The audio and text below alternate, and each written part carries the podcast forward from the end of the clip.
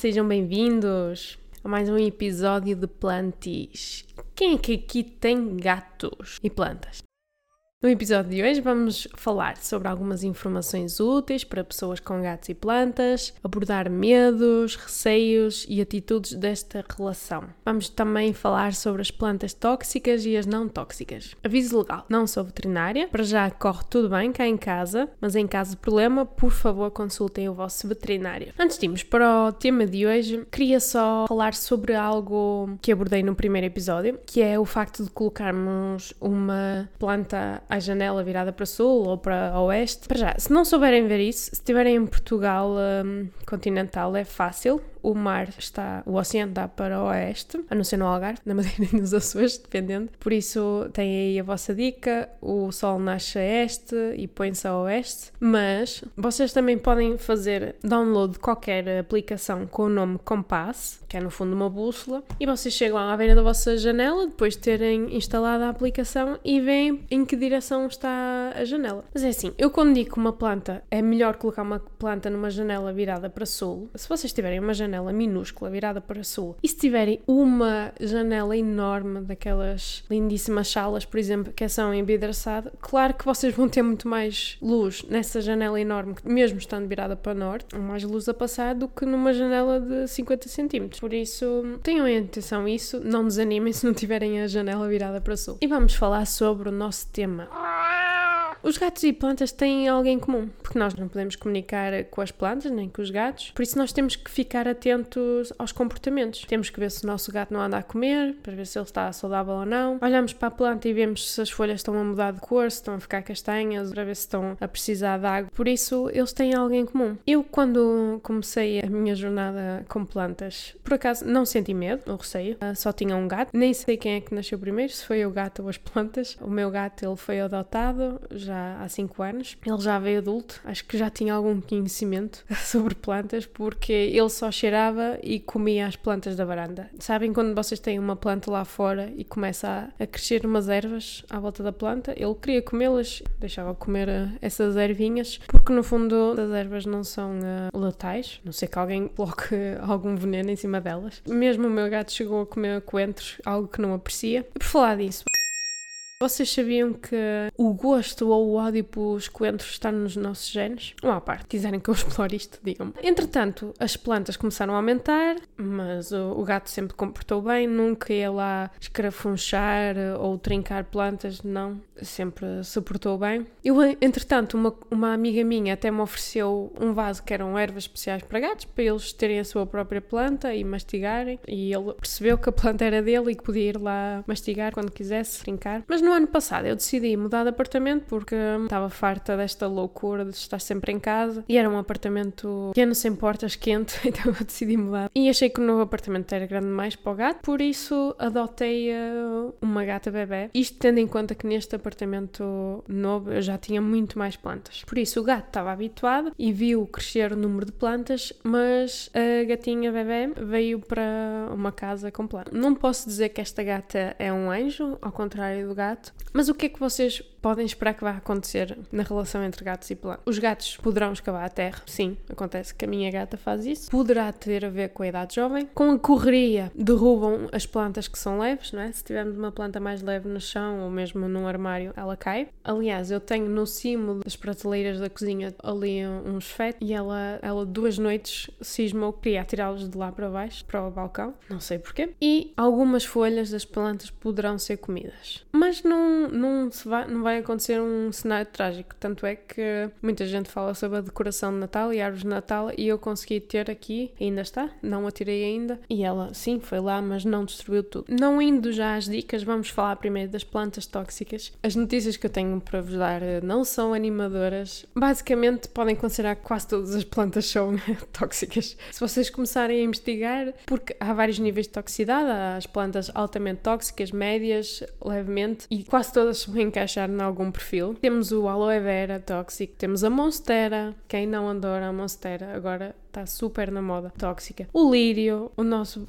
lírio da paz, tóxico. A jiboia, ou potos, tóxica. Jade plant, tóxica. A língua da sogra, ou a snake plant, não sei se, é, se em português faz sentido chamar a, a planta cobra, acho que lhe chamamos só língua da sogra, também é tóxica. A palmeira sago também, a era. E os bolos também, já agora. Por isso, um sem número de plantas tóxicas. Eu tenho plantas tóxicas aqui em casa, aliás, todas que eu mencionei tenho, e o que eu evito é que elas estejam no chão, ou então que estejam num um, compartimento, esteja aberto aos gatos. Mas não esquecer que há vários tipos de toxicidade, e destas a mais tóxica é a palmeira sago, que hum, está, no, está num quarto fechado. O que também nós temos que pensar é que os gatos, quando vão trincar uma planta, eles primeiro vão cheirar, depois eles vão trincar e é algo do género. Eles estão a pensar: o que é isto? É um brinquedo? E começam a trincar. Por isso, eles não vão com o intuito de fazer uma refeição. Mas vocês é que sabem como é a personalidade do vosso gato. Eu falo de acordo com o, com o que vejo dos meus. Vocês têm que conhecer o vosso gato. Se ele for um comilão, vão gostar de comer papel e, e tudo o que encontrar, isso já é outra história. O que é que acontece depois? Dependendo do tipo de toxicidade da planta, podem acontecer vômitos, diarreia e, em casos críticos, o gato pode-se começar a espumar, não para de vomitar e uh, aí vocês têm que ir imediatamente para o veterinário.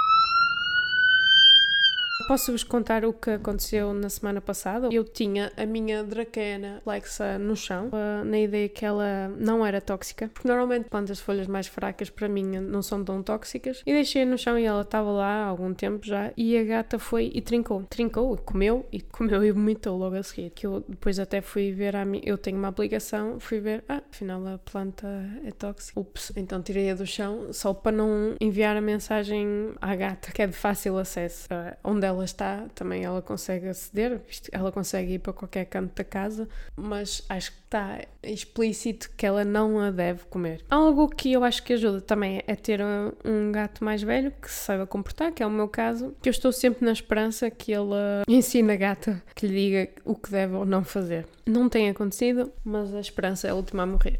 Dicas, vamos falar de dicas.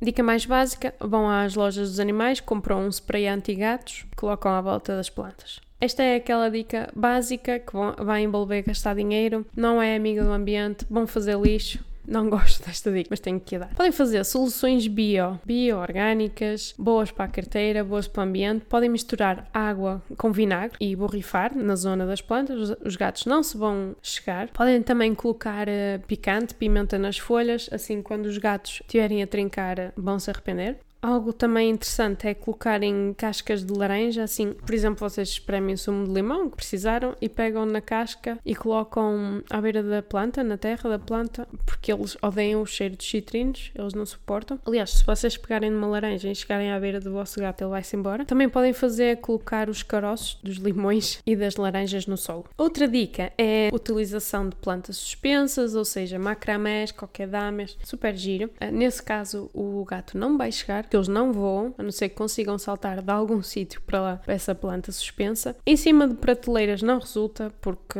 o vosso gato, se quiser, vai lá, vocês simplesmente põem e aceitam que o gato irá lá. A não ser que tenham um gato muito gordo e aí há problemas maiores do que ele ir tr trincar a planta. Mas aceitem que pode haver situações que os gatos vão mexer nas plantas, podem estar num dia mais ansioso, mais curioso. Aceitem isso. Também o que ajuda é ter muitas plantas. Assim eles perdem o interesse, que eles veem tantas plantas, começam a achar aquilo normal normal, uh, o que aconteceu com o meu. Ter duas plantas pode ser mais difícil que ter 12. E algo a ter em conta é que quanto maior o vaso, mais interessante é para o gato. Tem aquela área de exploração da terra que atrai o gato. Outra dica, se não tiverem com paciência para gerir a, a relação gato-plantas, é colocarem a planta numa área que não é de acesso para os gatos. E lembrem-se, quanto mais tóxica for a planta, mais inacessível deve ser para os gatos.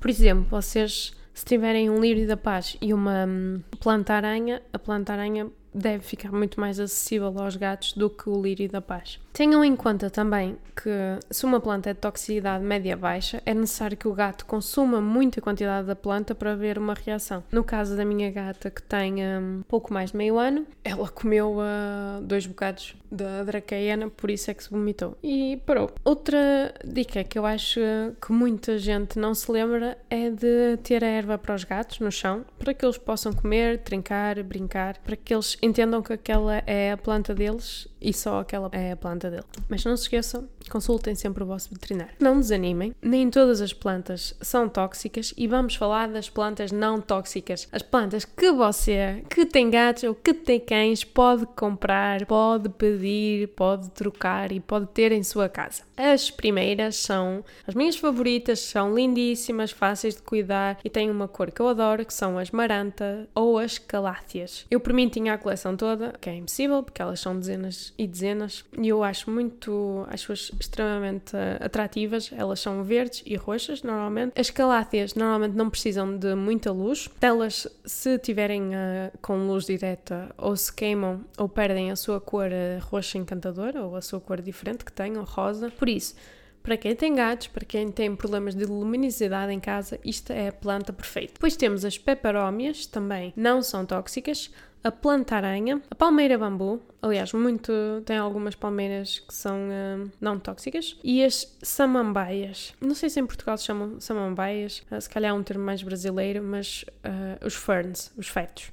Temos o chifre de viada americana, a rainha, a estrela, imensos tipos que não são tóxicos. Aliás, por isso é que eu acho que uma planta mais fina, para mim, normalmente não é tóxica. Isto é um exemplo, os fetos são muito fininhos, são muito, muito frágeis, se pensarmos bem. Por isso, é nesta boa onda, lembrem-se que há plantas que não são tóxicas, que são lindíssimas e que podem ter em vossa casa com pouca luz que nos despedimos. As plantas são para aproveitar se têm em casa, é suposto relaxarem e uh, fazerem-nos sentir bem, desconectarem do trabalho, preocupações. É isto que as plantas, é esta a sensação, é este o sentimento que as plantas devem ter em nós e é esse o sentimento que eu quero explorar com vocês neste podcast. Obrigada por me ouvirem, subscrevam o podcast, sigam-me no Instagram em ana.lives e por favor digam-me se têm algum tema que preferem que eu fale em breve. Estou aqui para vos ajudar e para tornar a vossa vida mais verde. Até já!